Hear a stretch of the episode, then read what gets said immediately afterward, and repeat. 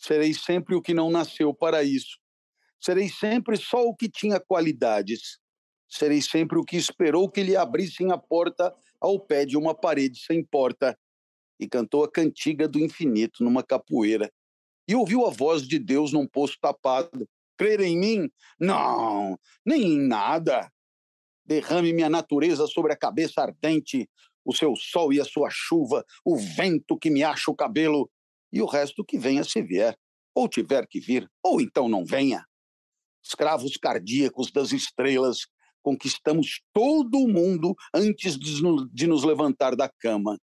Mas acordamos e ele é opaco. Levantamo-nos e ele é alheio. Saímos de casa e ele é a terra inteira.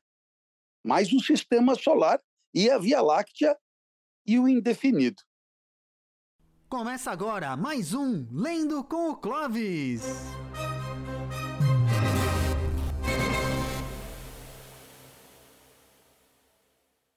É isso aí, boa noite, boa noite. Esse é o Lendo, Lendo com Clovis. Estamos lendo o capítulo 7 da segunda parte do Vermelho e o Negro. A segunda parte ela começa com o nosso herói Julian, ele sendo meio que é, esse enturmado em Paris. E aí nós temos várias descrições do autor sobre aquele ambiente palaciano, afetadérrimo de Paris. É mais é, uma apresentação do ambiente, uma apresentação das pessoas, uma apresentação dos tipos de relação que vão é, permear agora as histórias, que vão dar um enredo para essa nova fase do Julian, que o Stendhal nos apresenta. E, sem perder mais tempo, professor Clóvis. Está me ouvindo? Júlio Pompeu, como vai você? Você me ouve? Sim, tudo alto e claro. Maravilha. Queridos ouvintes, você que nos ouve desses quatro cantos do nosso país. Que alegria! Esse é o programa que começa sempre 21 horas, 21 e um quebradinho, 21 e um chorinho, e a vantagem do rádio é essa. Podemos falar de qualquer lugar, até dos mais inusitados do planeta, porque porque ninguém nos vê e a nossa voz, essa se fará ouvir de onde estivermos. Júlio Pompeu, é. eu, começo, eu começo hoje, eu começo hoje do meio de um poema é, que é dos mais incríveis da nossa literatura é, lusofônica. E, e eu começo em grande estilo. Você que é um, um admirador vai se deleitar com essa minha iniciativa, que é quase uma homenagem a você. Oh, mas que, falhei, que honra. Falhei, Júlio, falhei em tudo. Não, mas é, é para mim mesmo, é. é a, a, homenagem é por causa do autor, não é por causa do Eu realmente eu vou contar. Essa foi espetacular. Essa foi espetacular. O ouvinte terá entendido. O ouvinte terá entendido. Pelo amor de Deus. Falhei em tudo como não fiz propósito nenhum, talvez tudo fosse nada. A aprendizagem que me deram, desci dela pela janela das traseiras da casa. Fui até ao campo com grandes propósitos, mas lá encontrei só ervas e árvores. E quando havia gente, era igual a outra. Saio da janela, sento-me numa cadeira. Em que hei de pensar? Que sei eu do que serei e que não sei o que sou? ser o que penso? Mas penso tanta coisa. E há tantos que pensam ser a mesma coisa que não podem haver tantos. Gênio? Neste momento, cem mil cérebros se concebem em sonho gênios como eu. E a história não marcará, quem sabe, nenhum. Nem haverá senão estrume de tantas conquistas futuras. Não, não creio em mim. Em todos os manicômios há doidos malucos com tantas certezas. Eu, que não tenho nenhuma certeza, sou mais ou menos certo. Não, nem em mim. Enquanto as mansardas e não mansardas do mundo não estão nesta hora gênios para si mesmos sonhando. Quantas aspirações altas e nobres e lúcidas, sim, verdadeiramente altas e nobres e lúcidas, e quem sabe se realizáveis nunca verão a luz do sol real, nem acharão ouvidos de gente. O mundo é para quem nasce para a conquista e não para quem sonha que pode conquistá-lo, ainda que tenha razão. Tenho sonhado mais que o que Napoleão fez. Tenho apertado ao peito hipotético mais humanidades do que Cristo. Tenho feito filosofias em segredo que nenhum Kant escreveu mas sou, e talvez serei sempre, o da mansarda, ainda que não more nela. Serei sempre o que não nasceu para isso. Serei sempre só o que tinha qualidades. Serei sempre o que esperou que lhe abrissem a porta ao pé de uma parede sem porta. E cantou a cantiga do infinito numa capoeira. E ouviu a voz de Deus num poço tapado. Crer em mim? Não, nem em nada derrame minha natureza sobre a cabeça ardente, o seu sol e a sua chuva, o vento que me acha o cabelo, e o resto que venha se vier, ou tiver que vir, ou então não venha. Escravos cardíacos das estrelas, conquistamos todo o mundo antes de nos levantar da cama, mas acordamos e ele é opaco. Levantamo-nos e ele é alheio. Saímos de casa e ele é a terra inteira mais o sistema solar e a Via Láctea e o indefinido. Ei, esse é um trecho, um trecho de um poema que nem começa nesse começo e nem termina nesse final. Mas esse é Tabacaria, de Fernando é... Pessoa. Uma homenagem aos nossos ouvintes lusitanos. Sempre os há. Aqueles que moram em Portugal, aqueles que moram ali em Angola, em Moçambique, em Goa, tanta gente que nos ouve e que hoje eu brindei com essa homenagem no Inédita Pamonha, o nosso podcast. Portugal, apesar da pequenina população, é o terceiro país de maior audiência do nosso podcast logo depois do Brasil, é claro, e dos Estados Unidos, onde tantos brasileiros residem. Então, uma homenagem não só aos portugueses, mas todos os nossos compatriotas brasileiros que em Portugal são acolhidos e tornam até aquela terra ainda mais bonita e mais alegre. Que Bom. Júlio Pompeu. Opa, eu entrei embalado hoje. Entrei Está espetacular.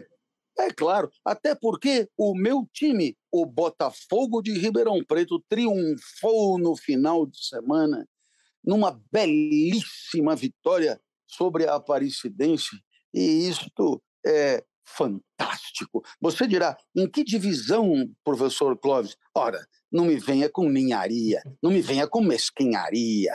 Você sempre, sempre assim, mesquinho, chulo, né? da espessura de um envelope que passa debaixo da porta. Que importância a divisão se as equipes são de envergadura equivalente, o jogo é parelho.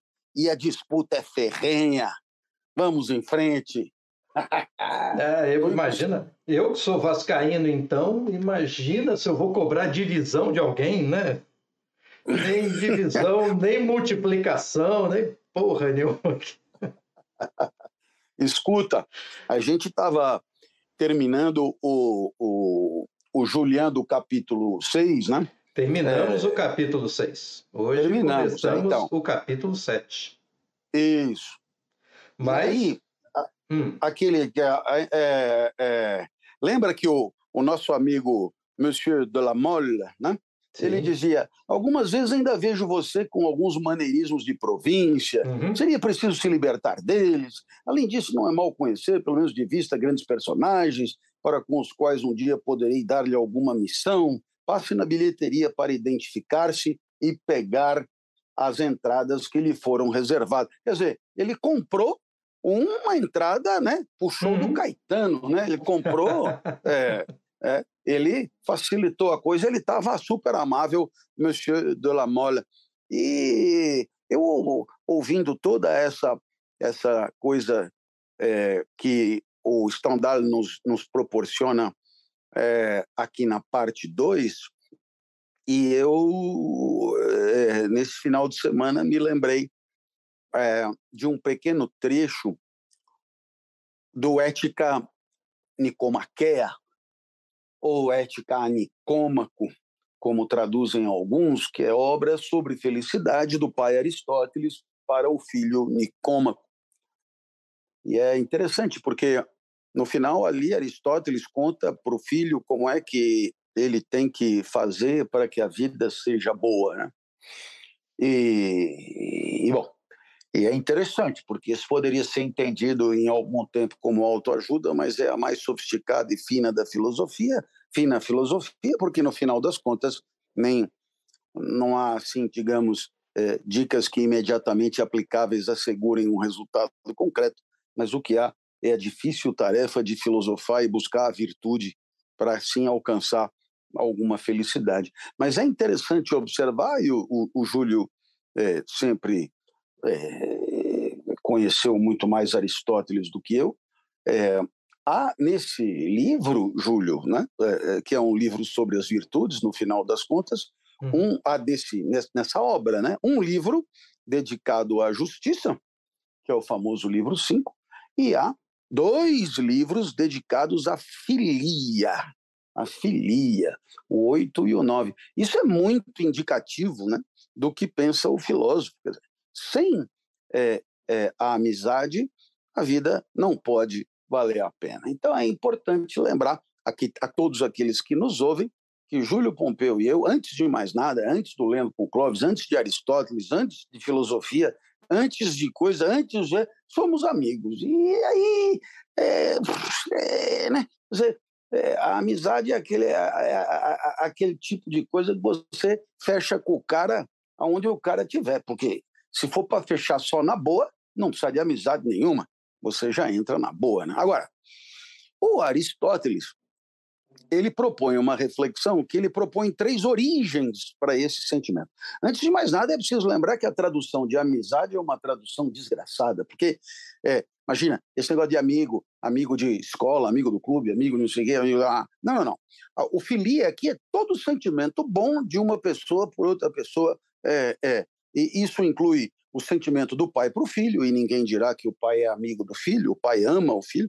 Isso incluirá o sentimento é, do pai, do, do, marido pelo cônjuge, e, e, e, ninguém dirá que são amigos, a não ser na França do século XIX, né? onde uh, Madame de Renal chamava Monsieur de Renal de amigo, né? mas é, tirando isso, para nós aqui em português, isso não faz o menor sentido. Né? É, então, é todo sentimento bom, é filia. Então, não tem tradução. Né? É um sentimento amplo é, que, eu diria, é, é, reúne né? O que chamamos de amor, o que chamamos de, de, de amizade estrito senso, etc.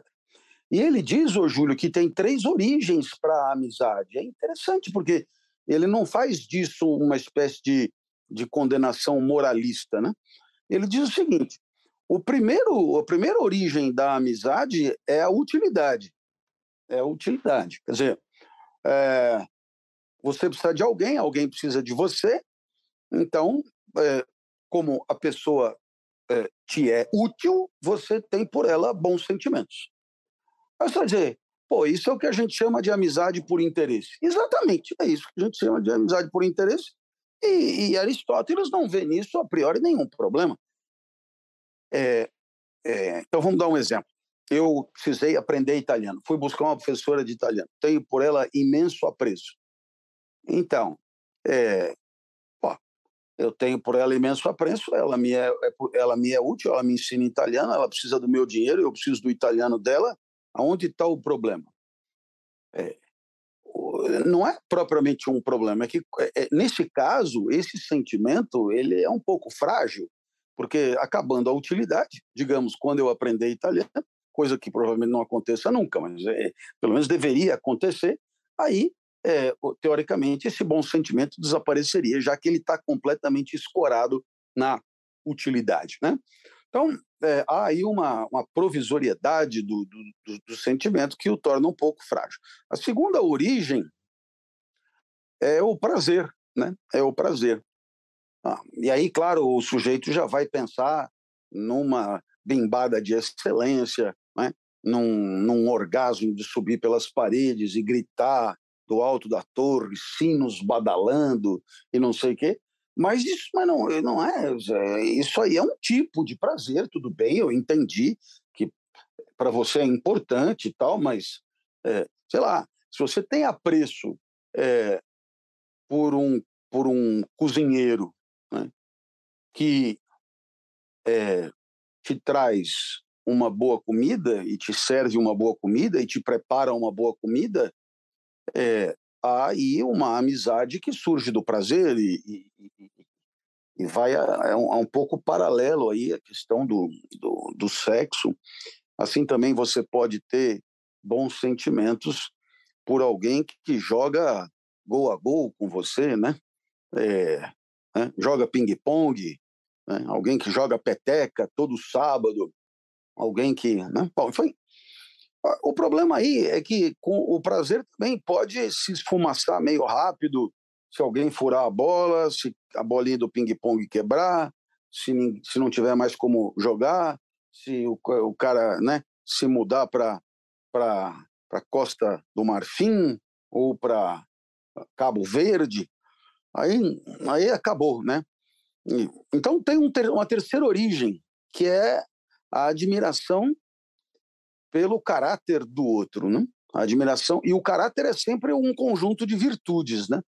Admiração pelo caráter do outro, admiração pelo, né? E, e bom, e aí Aristóteles argumenta que essa essa filia é um sentimento mais consistente, mais sustentável, porque o sustentável ficou por minha conta, mas é um pouco o que ele pensa. E porque porque o caráter é bem impregnado, é consistente, o caráter não muda assim de uma hora para outra. Né? Você vai morar em Cabo Verde, mas continua com o caráter que tem. Então, se admirar. E, e veja, a virtude, a virtude é uma forma de excelência, né? é, é, é uma forma de, de quase perfeição é, na, na, na, na hora de viver, né, na, na, na implementação da vida e, e, nas suas diversas atividades. Né?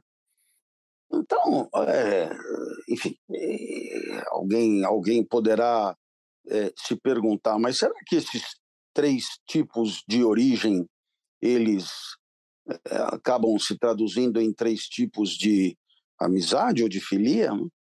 Eu diria que não, porque é,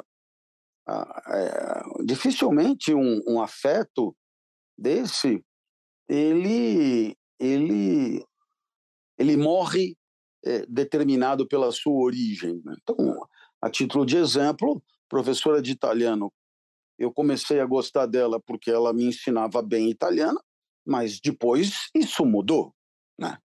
E, e é perfeitamente possível que é, numa amizade, numa relação de amizade, haja parceria profissional, portanto, utilidade, haja prazer recíproco, né?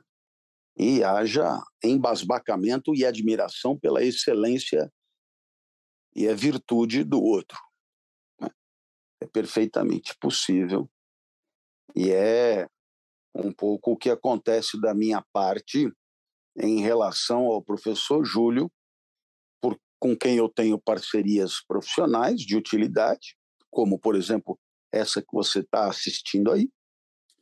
Tenho um imenso prazer na sua companhia, porque é uma pessoa agradabilíssima e um embasbacamento e admiração pela sua competência profissional, com ênfase na sua capacidade didática. Então, é, fica aí o, o, o, recado.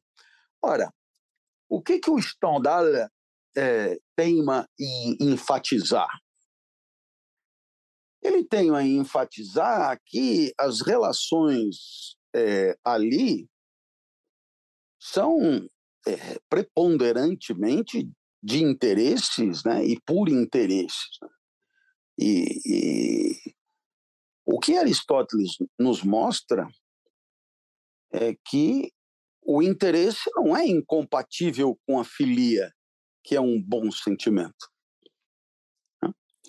Aristóteles entende que a filia é uma das é uma das um dos traços da existência humana mais positivos, né? Então, veja que interessante, você pode ter uma relação de utilidade, onde alguém te serve e você serve alguém. Dessa, dessa relação de utilidade nascem sentimentos bons, escorados nessa utilidade, e que tornam a vida, ainda que provisoriamente, melhor. Né? Então, é, não há em Aristóteles essa condenação né, tão peremptória assim dos sentimentos que surgem de alguma utilidade. Agora, que fique claro, né? É, vamos imaginar um, o golpe do baú, né? o golpe do baú. Aí no Espírito Santo também chama assim, Júlio Pompeu? Ah, isso é, é uma convenção universal, eu acho. É, golpe do baú, né? Golpe do baú. Em, em, em Portugal, é, os baús maiores, que são aqueles merecedores e dignos de golpe, eles são chamados de arca. Né? Eu mesmo comprei uma arca. É, o golpe do baú. Então, você vai dizer, ah, mas o golpe do baú é uma coisa é, moralmente escrota e tal. Mas veja, eu vou sair em defesa de Aristóteles. Aristóteles está dizendo que há bom sentimento. Sentimento genuinamente bom, decorrente de uma certa utilidade. O golpe do baú clássico, ele é dado no mais absoluto desamor ele é exclusivamente o quê? Justamente a simulação de um sentimento com vistas à satisfação de uma necessidade. É um pouco diferente. Né? A, filia que tem como origem o interesse não coincide com o golpe do baú de jeito nenhum, né? porque é um bom sentimento. Né? Tá claro isso? Beleza? Sim. Perfeito. Então, então vamos logo para o capítulo 7, porque o nosso ouvinte não, ah. não aguenta mais. Escuta, velho, mas que palhaçada. Eu vim ah, aqui para ler o vermelho e o negro, o cara me vem Fernando Pessoa, Aristóteles, né? Hoje não teve Jojo Todinho, né? mas... Fala, fala. Não, não, só continua, continua. Mas eu me lembrei e, e, e sempre me emociono por quando o, o, o Bochecha ele conhece a dupla Claudinho e Bochecha, não é? Claro. E a dupla Claudinho e Bochecha, um dos dois faleceu, é o Claudinho que faleceu, não é isso? É. Né? Hum. O, é, o, e aí não, o Bochecha foi o Claudinho. E o Bochecha, toda vez que se apresenta, agora, recentemente eu também ouvi e tal, você percebe que ele lembra do parceiro e ele sofre a cada vez. Ou é um ator privilegiado, e eu não acredito, ou então ele realmente sente a falta do colega, do amigo, né? E veja, eu, é um tipo clássico de filia, onde você tem, em primeiro lugar, uma utilidade óbvia, afinal de contas, sem dois, sem o outro não tem dupla, né? Uma utilidade óbvia. Havia claramente um prazer em cantar junto, né? Eles curtiam. É, eu me lembro do, do clássico sucesso deles, é, mas eu me lembro assim de forma intermitente, tanto que acabou de me escapar, né? Mas eles punham a mão assim, não é? E eles regozijavam em trabalhar juntos e é, o, o, desaparecimento de um deles mostra que havia por parte do outro grande admiração. Mas aí um exemplo é, de um tipo de afetação é, entre duas pessoas que pode reunir os três tipos de origem de filia é, apresentados por Aristóteles no Ética Nicômaco. O capítulo 7 é um ataque de gota. É que, como a gente falava de filia, tem gente que pega a ideia de eros, que é o desejo, que é o amor por aquilo que não se tem, a atração por aquilo que não se tem, é, coloca como algo mais importante do que a filia. Como tem os casamentos que acabam e a pessoa diz, ah, sabe como é? Virou amigo.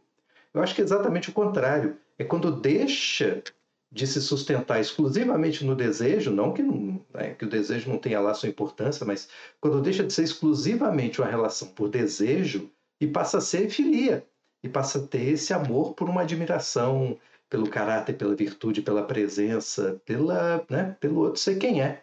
Né? Enfim. É isso aí. Agora sim. Agora podemos passar ao capítulo 7. É contigo, Cláudio. E ao, e ao ataque de gota, finalmente. Eu queria perguntar a você, ouvinte, que eu repito, se espalha por todo esse país.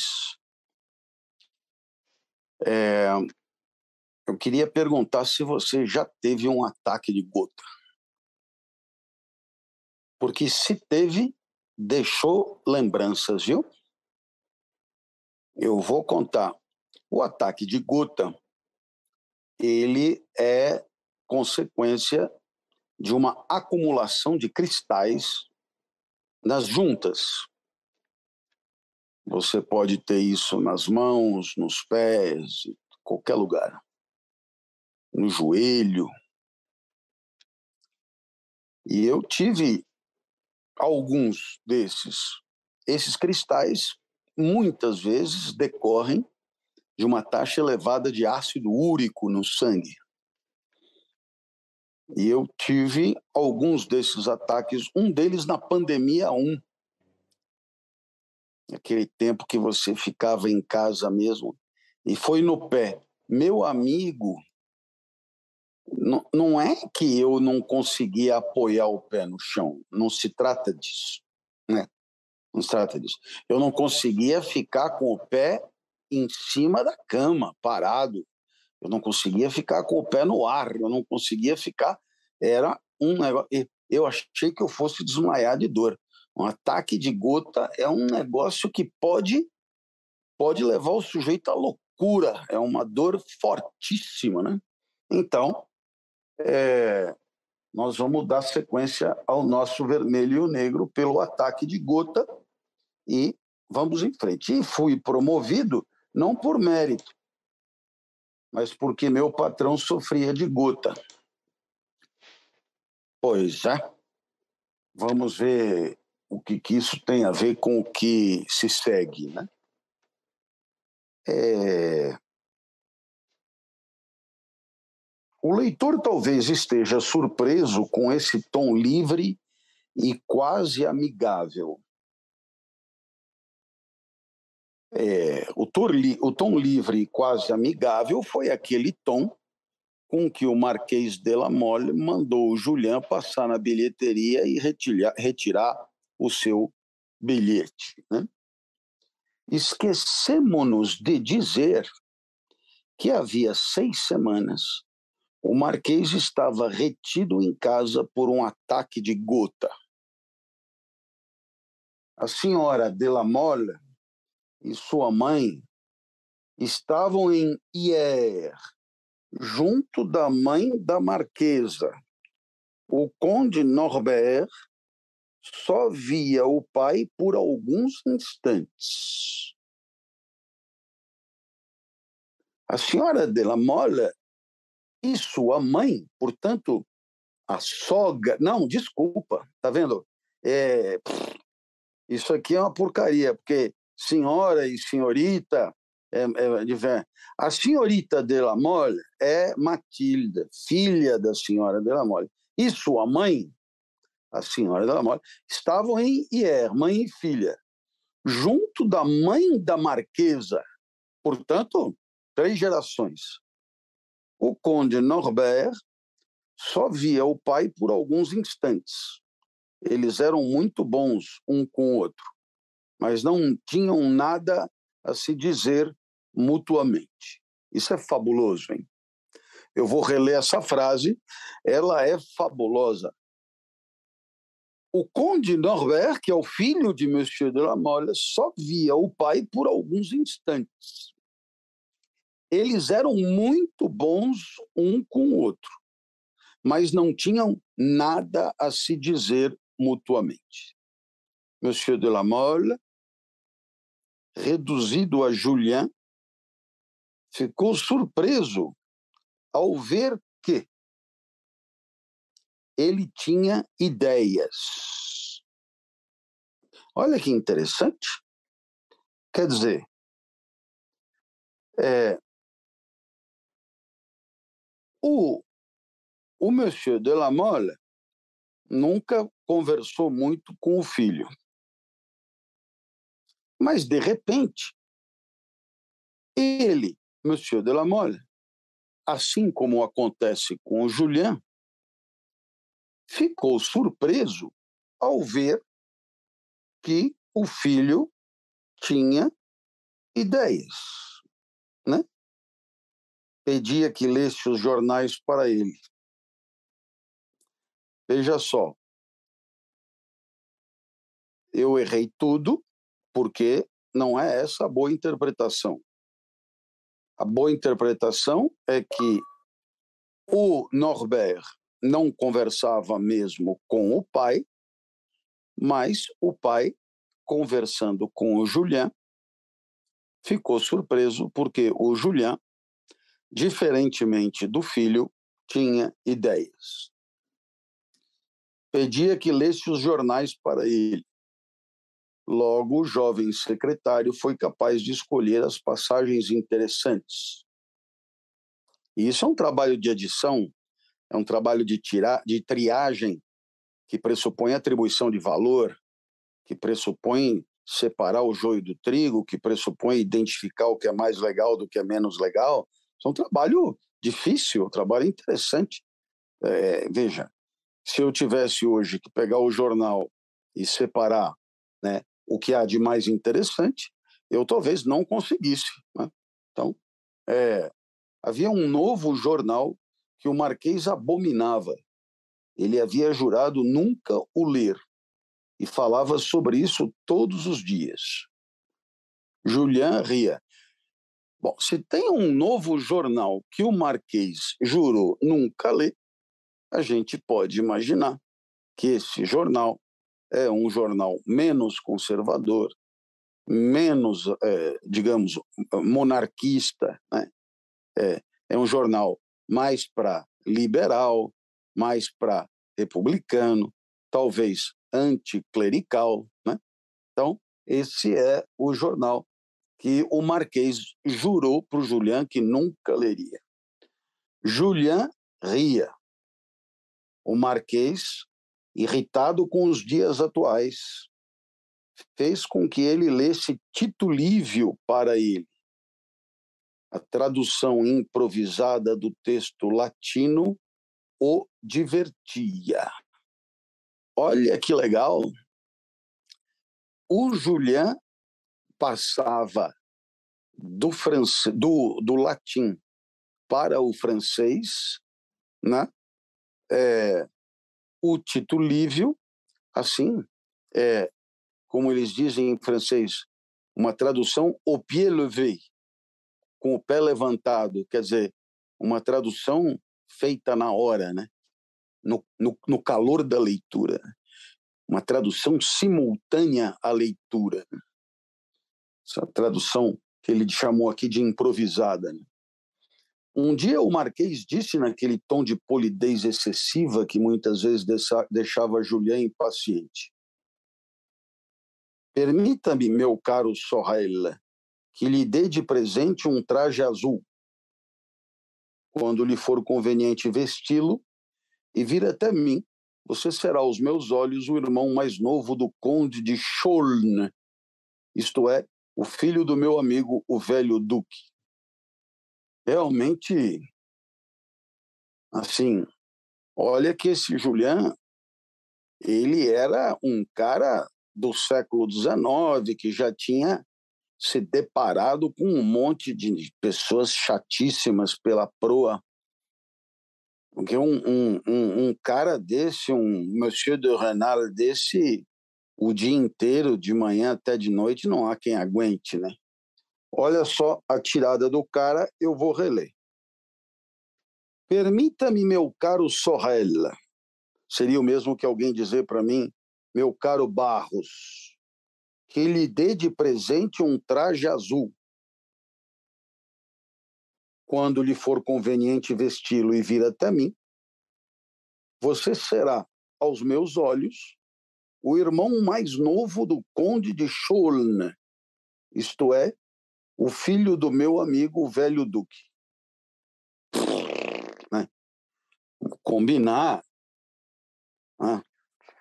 Eu vou virar para o Júlio e dizer: é, meu caro Pompeu, permita-me comprar-lhe uma bermuda e um tênis All-Star. Você será, aos meus olhos, o o, o filho, sei lá, o filho do professor Cortella, que tanto me agrada, não sei o quê. É, quer dizer, é, é uma coisa tão disparatada que, né? Eu vou comprar um, uma roupa para o cara parecer outro, né?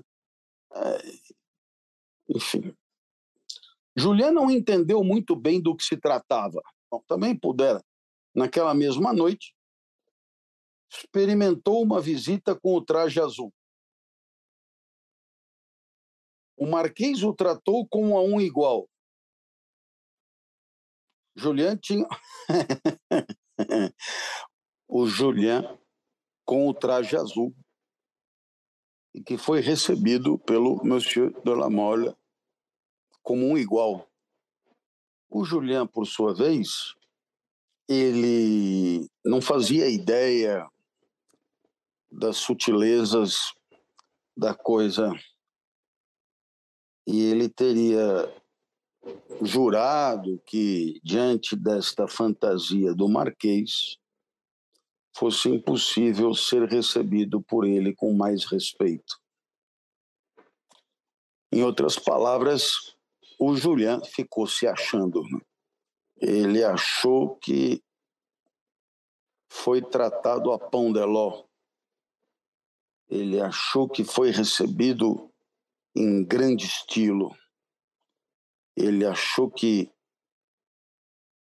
bastava pôr o traje azul para ele se passar pelo outro e subir 18 degraus na hierarquia social daquele lugar. Ele achou um monte de coisa. Que talento! Que talento admirável, Julian disse a si mesmo. Quando se levantou para sair, o Marquês pediu desculpas por não poder acompanhá-lo por causa da gota. Essa ideia singular ocupou Julian. Será que ele está zoando com a minha cara? Olha, o Julian né, teve um, um fiapo de desconfiança. Né? Estaria ele zombando de mim? Ele pensou. Foi pedir conselho a quem? Quem? Quem? Ao velho Pirrar. Ao velho Pirrar. Que menos educado que o Marquês, só respondeu sibilando e falando de outra coisa.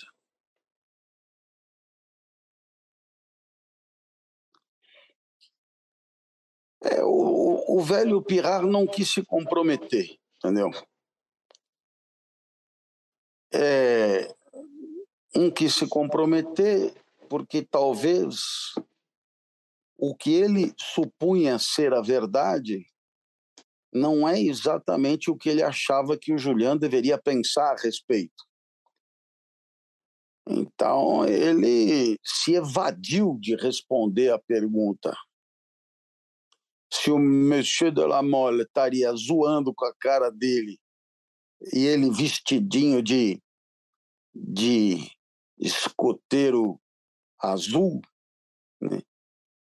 ou, ou se não, era uma fantasia que o Monsieur de la Mole levava a sério e ele estaria ali compondo bem um cenário é, e por conta da sua, digamos, desenvoltura, ele podia se fazer passar por alguém muito, muito superior a ele.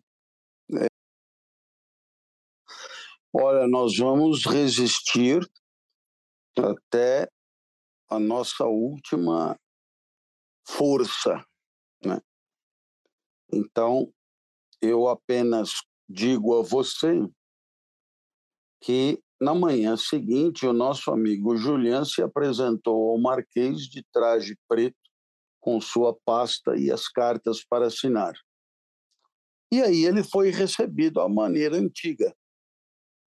Quer dizer, foi recebido abaixo de linguiça ou como alguém inferior. Traje azul, um igual, traje preto, um inferior. A noite com o traje azul foi um tom completamente diferente e absolutamente tão educado quanto no dia anterior. Pois muito bem, Júlio Pompeu, esse foi então o abre-alas do nosso capítulo 7. Agradecemos a paciência do nosso ouvinte. E que bem, até a próxima, se Deus quiser. Valeu. Valeu, gente. Muito boa noite, muito obrigado pela sua companhia e até o próximo Lendo com Clóvis. Valeu, gente. Até mais. Esse foi o Lendo com o Clóvis. Não perca nosso próximo episódio, aqui no www.twitch.tv barra às segundas, quartas e sextas, às 21 horas.